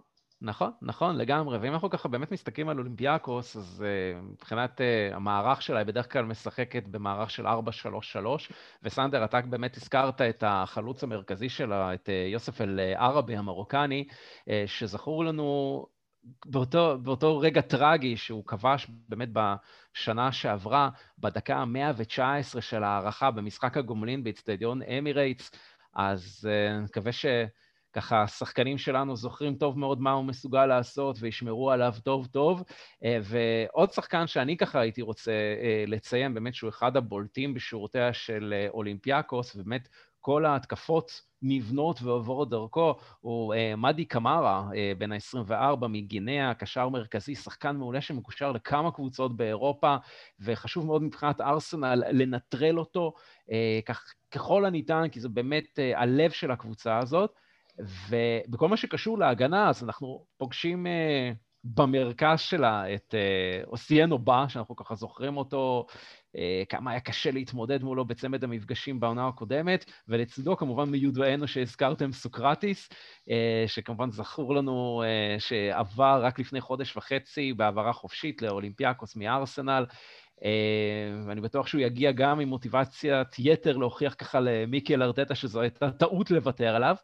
אה, ואפרופו אותו ויתור, אני ככה, אני לפחות אישית יצאתי עם הרבה מאוד סימני שאלה בכל מה שקשור להחלטה של ארטטה לא לכלול אותו עונה בסגל של הקבוצה בכל המפעלים, אה, כי אני לא חושב שהוא היה כל כך גרוע, ואם אני ככה משווה אותו נגיד למוסטפי, אני חושב שהוא היה יותר יציב במשחקים ששיחק, כששיחק, אז אה, למה מוסטפי כן נכלל בסגל וסוקרטיס נשאר בחוץ? אה, או צ'מבר, או צ'מבר זה גם... או צ'מבר, כן, אז, אז ככה, רוצה ככה לשאול אתכם, אה, מה, מה, איך, איך אתם ראיתם בעצם את העזיבה הזאת של, אה, של סוקרטיס? כי אה, יכול להיות שזה אולי קשור לכך שלארטטה יש איזושהי אג'נדה נגד שחקנים שאונאי אמרי הביא, כי אם אנחנו מסתכלים נגיד על סליבה, על גנדוזי ועל טוררה, שגם נכללים בקטגוריה הזאת, כולם שחקנים שאמרי הביא, ואולי ככה ארטטה בחלק מהבנייה הזאת הוא רוצה ככה להעלים את זכרו לחלוטין. אה, מה דעתך, גיל? אז זהו, אז לדעתי האמת, אה, אני מסכים איתך, סוקרטיס הוא, הוא לוחם. אולי הוא לא הכי טכני, אבל הוא לוחם והוא עובד קשה, ואני הייתי מעדיף אותו על פני הרבה בלמים שלנו, אם זה צ'מברס או אם זה מוסטפי שהיה. אני, אני לא, אני, האמת, אני, יש הרבה החלטות שאני לא מצליח להבין גם, הזכרת גם את טוררה, לא יודע, אלנני נשאר, טוררה הלך, לדעתי טוררה היה בסדר גמור כשהוא שיחק, הוא גם פייטר, הוא עובד קשה, הוא כמו פיטבול כזה במרכז, אני לא, יש הרבה החלטות שאני לא, לא הצלחתי להבין מה, מה קורה שם מבחינה מקצועית, לא יודע מה אתה רואה שם באימונים שאנחנו לא רואים במשחקים, זה, אני באמת לא, לא מצליח להבין את זה עד היום. אוקיי, סנדר? אה, אני חושב שטוב שפטרנו מהדבר הזה, הוא לא היה יציב. אה, אני לא יודע אם הוא לא היה פחות יציב ממוסטפי, אני חייב להגיד אבל שבכל מקרה השארנו אחד מ... אחד מהלא לא יציבים נשאר אצלנו שזה דוד לואיז. אה, בדיוק. אז ככה שאנחנו, יש לנו מספיק, מספיק שיש לנו אותו ואנחנו לא צריכים עוד אחד כזה. אותי מעניין יותר עם איזה הגנה אנחנו עולים למשחק הזה, כי אני, אני נגיד לא הייתי פותח במשחק הזה בשום פנים ואופן עם דוד לואיז, אני הייתי הולך אולי על מארי ו- וגבריאל או, או הולדינג, אבל... כן, הולדינג, הולד, הולדינג אני חושב, כן, הולדינג, הולדינג ומארי יכולים להיות צוות אה, שהוא יותר יציב, שהוא באמת קצת יותר בטוח, כי באמת אה, אה, במשחק כזה שיכול לקבוע לך גורל של עונה שלמה, אז אתה מעדיף לא לקחת הימורים יותר מדי ולא להחזיק פצצות מתקתקות על המגרש. מניח שג'קה ישחק, אז כאילו מספיק לך אחת, לא צריך שתיים. נכון. עדיף ככה באמת ללכת על, על, על משהו יותר בטוח. Uh, טוב, חברים, אה, הימורים, uh, יאללה, אז אנחנו uh, נאמר כל אחד, uh, לא, לא תוצאות, כי בואו נראה אם אנחנו רק עולים או מודחים, כל אחד יגיד uh, מה הוא חושב, אם אנחנו עוברים את אולימפיאקוס או שאנחנו מודחים. Uh, גיל, אנחנו נתחיל איתך, עוברים או מודחים? אני, כמו שאמרתי, אני חושב שאנחנו נעבור את אולימפיאקוס, אנחנו נודח בהמשך. אוקיי, okay, סנדר. אני אומר שנעבור, אבל נעבור ב... בשערי חוץ. כאילו, תיקו כזה, אוקיי. תיקו בשתי המשחקים, אבל נעבור בשער החוץ. הבנתי, טוב, אז אני מצטרף... או ניצחון קטן ותיקו, אני מסכים. כן, כן אני, אני, מצטרף, אני מצטרף גם לדעה הרווחת כאן, שזה לא הולך להיות קל, ושזה הולך להיות ככה על חודו של שער לפה, אבל כן, אני רוצה להאמין, ואני מאמין שבאמת ארסנל תבוא עם איזושהי, איזשהו רצון למנוע את אותה מבוכה שהייתה לה בשנה הקודמת, וסוג של לנקום, ואני רוצה להאמין שכן תעבור בסופו של, בסופו של דבר את שני המשחקים האלה ותעפיל לרבע הגמר. אה, טוב, אז אנחנו ככה נדבר על מה שיקרה בין שני, אותם שני משחקים, וזה באמת הוואחד משחק, אה, הדרבי הצפון-לונדוני במסגרת הפרמייר ליג. טוטנאם הוטספר מחכה לארסנל ביום ראשון, ה-14 במרץ, בשעה שש וחצי בערב, שעון ישראל. משחק ביתי של ארסנל באיצטדיון אמירייטס, ולפני שאנחנו מתחילים לדבר על המשחק הזה, אני נרגש לבשר שלאור פתיחת המשק בישראל והיציאה בעצם מהסגר השלישי, אנחנו נקיים מפגש צפייה במשחק הזה, כן, כן. זה יהיה למעשה המפגש האוהדים השני בסך הכל שאנחנו יכולים לקיים העונה בככה שגרת הקורונה, מה שנקרא. אז uh, זה כמובן יהיה במתכונת uh, נוכחות מצומצמת, עם הקפדה על התו הירוק, והתו הסגול, והתו האדום-לבן, red and white, איך שתקראו לזה. Uh, אז כל מה שקשור למיקום המפגש וההתניות, אז אנחנו ככה נפרסם בעמוד הפייסבוק של מועדון אוהדי ארסנל בישראל, ישראלי גונרס, תעקבו שם אחרי האיבנט ואחרי הפוסטים, אז uh, אתם תראו שם ככה את כל הפרטים, uh, וזה כמובן uh, יהיה מותנה בהרשמה מראש כדי למנוע התקהלויות יתר, נעשה את הכל בצורה מסודרת, אז יש למה לחכות. Uh, חברים, משחק דרבי, דרבי צפון לונדוני, תמיד, מה שנקרא, מעורר כותרות. אה, בואו נדבר על הציפיות שלכם, איך אתם ככה רואים את המשחק הזה. אה, סנדר, הפעם נתחיל איתך. אז אני חושב שהמשחק הזה, אנחנו מגיעים הפעם ממש כאנדרדוג, עם כמה שזה כואב להגיד, אה, ממש as we speak ומקליטים את הפודקאסט, טוטנאם כרגע במשחק מול קריסטל פאלאס, וכרגע לפחות התוצאה 3-1. למי? לטוטנאם, אז ומה שיותר מדאיג אותי כשאני מסתכל כרגע על המשחק ודקה היא כרגע 55 זה שגארת' בייל כבש צמד וגארת' בייל הוא, הוא הסיפור המרכזי פה, הוא בשבועות האחרונים התחיל לקבל דקות ממוריניו והוא נותן שערים ונותן בישולים ונראה שהוא די חוזר אה, למקום הטבעי שלו בטוטנאם ואם יש להם את ההתקפה שמשלבת גם אותו עכשיו, וגם את אה, סון, וגם את אה, ארי קיין, אני נורא נורא נורא נורא מפחד מהמפגש הזה, ואני חושב שאנחנו צריכים לבוא הכי סגור שיש, בדיוק כמו שאמרנו אז בזמנו נגד אה, סיטי, אה, לבוא הכי סגור שיש, לבנות אותם מתפרצות ולהגיד תודה לאל אם, אם נסיים את המשחק הזה בתיקו. אם, אם, אם טוטנאם באמת תאפשר לנו להכתיב את סגנון המשחק הזה, כי בדרך כלל טוטנאם יותר מסתמכת על, ה, על כוח הפריצה שלה ועל המת, התקפות בדיוק. המתפרצות, שזה בעצם מה שהכריע בסופו של דבר את גורל המפגש הקודם בין שתי הקבוצות, כן? כי אני ראיתי את ארסנל מול טוטנאם אה, עמדה בסך הכל, אפשר להגיד שדי אה, מאוזנת, די... די שווה מול שווה, אבל לא היה לה שום כלי להתמודד עם ההתקפות המתפרצות, וזו אולי הסכנה הכי, הכי גדולה שאני רואה, לפחות במשחק הקרוב. גילי, איך אתה רואה את המשחק הקרוב של ארסנל נגד טוטנאם? כן, אז שוב, חלק מהדברים אני מסכים עם סנדר, חלק פחות, כי אה, ברור לי שטוטנאם היא קבוצה יותר טובה מאיתנו כרגע, עצוב להגיד את זה, אבל אה, אני זוכר את המשחק הקודם, גם כן אנחנו פחדנו מטוטנאם, אנחנו שלטנו אה, אה, לאורך כל המשחק, אם אני זוכר נכון, והיה רק את ההבדל של סון, שהוא הביא שם גול באמת נדיר, שזה עשה את ההבדל, אבל אה, מוריניו כמו הקבוצה שלו, אני זוכר שהם התגוננו עם כל ה-11 שחקנים, וארסנל מאוד קשה לה נגד יריבות שהן סוגרות עם כל ה... אוטובוס מה שנקרא, וגם חסר לה מאוד יצירתיות לארסנל, אבל כן, כאילו אני כן מסכים עם סנדרס. עכשיו אה, אה, קיין בכושר טוב וסון בכושר טוב ובייל עכשיו גם משחק, אז הם כאילו זה נראה שהם מפחידים, אבל אה, אני חושב שאם טוטנאם תבוא לשחק כדורגל ולא תעשה את כל הקו ההגנה כמו שמוריני אוהב, אני חושב שאנחנו יכולים להפתיע אותם כי בסופו של דבר יש לנו איכות קצת בהתקפה, עוד פעם, כמו שאמרתי, הבעיה שלנו זה הניצול מצבים, אני מאמין שיהיה פה איזה תיקו כזה, הנקודות לא ילכו לשום מקום, ובלי קשר, בשבילנו אין כזה הבדל, העונה שלנו גמורה גם ככה לדעתי. כן, אז uh, טוטנאם באמת במומנטום, במומנטום חיובי, אז באמת סנדר הזכיר את המשחק uh, נגד קריסטל פאלה, שכנראה הולך להיות ניצחון, אבל uh, הם גם uh, יצרו עוד uh, רצף של משחקים uh, ותוצאות טובות בשבועות האחרונים, כולל גם uh, uh, ניצחון על uh, וולסברגר של, uh, במסגרת הליגה האירופית, אז ככה שלמרות שהם די uh, צנחו במקומות שלהם בטבלה לאזור מקומות 6-7, עדיין uh, זו קבוצה ש... ש... ש... שנותנת ב... נותנת אחלה עונה מבחינתה ו...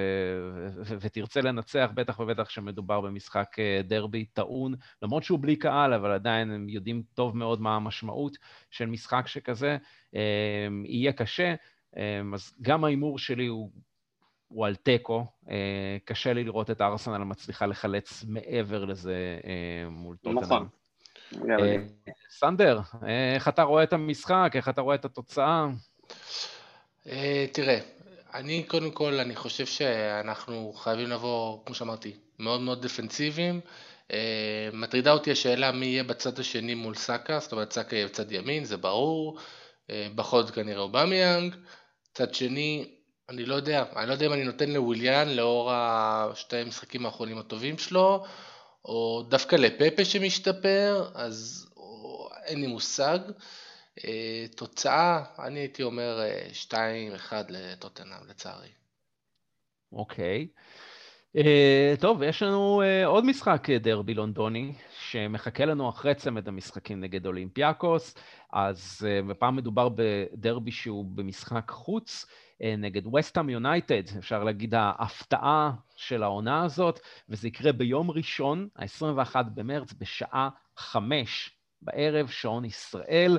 אה, הקבוצה של דיוויד מויס, כן, אה, מגיעה עם יומרות לאירופה, סך הכל עונה מאוד מאוד טובה שלה, ואנחנו זוכרים שבמשחק הקודם, במסגרת המחזור השני של הפרמייר ליג, ממש ממש בהתחלה, בית סטדיון אמירייטס, ארסנל ניצחה 2-1, אומנם uh, בשיניים, ואומנם ככה משער uh, ניצחון של uh, אדי אנקטיה, באותו משחק... מאוד בשיניים. כן, זהו, אלכסנדר לקסט ואדי אנקטיה היו הכובשים לארסנל, ומיקל אנטוניו כבש בעצם ביניהם. איך אתם ככה רואים את המשחק הזה? גיל, הפעם נתחיל איתך. זהו, אז כמו שאמרת, ווסטהאם היא קבוצה מאוד חזקה העונה, היא קבוצה עיקשת, היא מאוד קשה לשחק נגדה, ראינו גם את סיטי, אני ראיתי גם את סיטי מתקשה נגדה, וגם אני זוכר את המפגש הקודם שלנו, שממש, כמו שאמרת, בשיניים, וזהו בגדול, אני, אני צופה לנו משחק ממש קשה, וגם רוב הסיכויים גם שווסטהאם היא, אני חושב שהיא תצליח לגרד את המקום שישי, שש, שבע, כנראה זה יהיה על חשבוננו. אני דווקא חושב שאנחנו, לא יודע אם ווסטהאם דווקא, אני, אני רואה שאנחנו מפסידים. אוקיי, okay, סנדר? אה, אז קודם כל גילוי נאות וזה שעשע אתכם קצת. אה, אני שמעתי היום את הפודקאסט שלנו אה, לפני המשחק נגד וסטהאם בסיבוב הראשון. ואם אתה זוכר, וסטהאם לא עשו רכישות באותה תקופה, זה היה בדיוק בחלון העברות, ואני אמרתי לך, תשמע, הם השאירו רק את הסוצ'ק הזה, ו- וזהו, נראה לי שהם מועמדים גדולים לרדת ליגה. ציטוט, כן? אז, אז אה, לא, הם לא מועמדים לרדת ליגה, כנראה שהם יודעים קצת יותר טוב ממני מה הם עושים. אז, אה, אז קודם כל, אני חושב שאנחנו, במשחק הזה אנחנו כן צריכים לבוא ולקחת את הנקודות, כי אני חושב שווסטהאם היא לא קבוצה גדולה, היא נמצאת במקום שהיא נמצאת, כי היא פשוט... ניצלה משחקים, הצליחה לקחת נקודות, אה, פשוט דברים הלכו להם. הם לא משחקים כדורגל גדול, אומנם אה, הם הביאו לא מזמן את ג'סי לינגארד, עכשיו בהשאלה מיונייטד שהספיק לכבוש שלושה שערים בחמישה משחקים. נכון, בוא'נה, הוא פשוט פורח שם, כן, כאילו, כן, התעורר מהמתים. ולגמרי, ואפרופו, אמרת, אמרת שלא היה חיזוק, אז תראה איזה חיזוק הם עשו בחלון העברות של ינואר, אמנם לא רכשו, אבל עדיין, כן. זה היה שחקן במקום ו...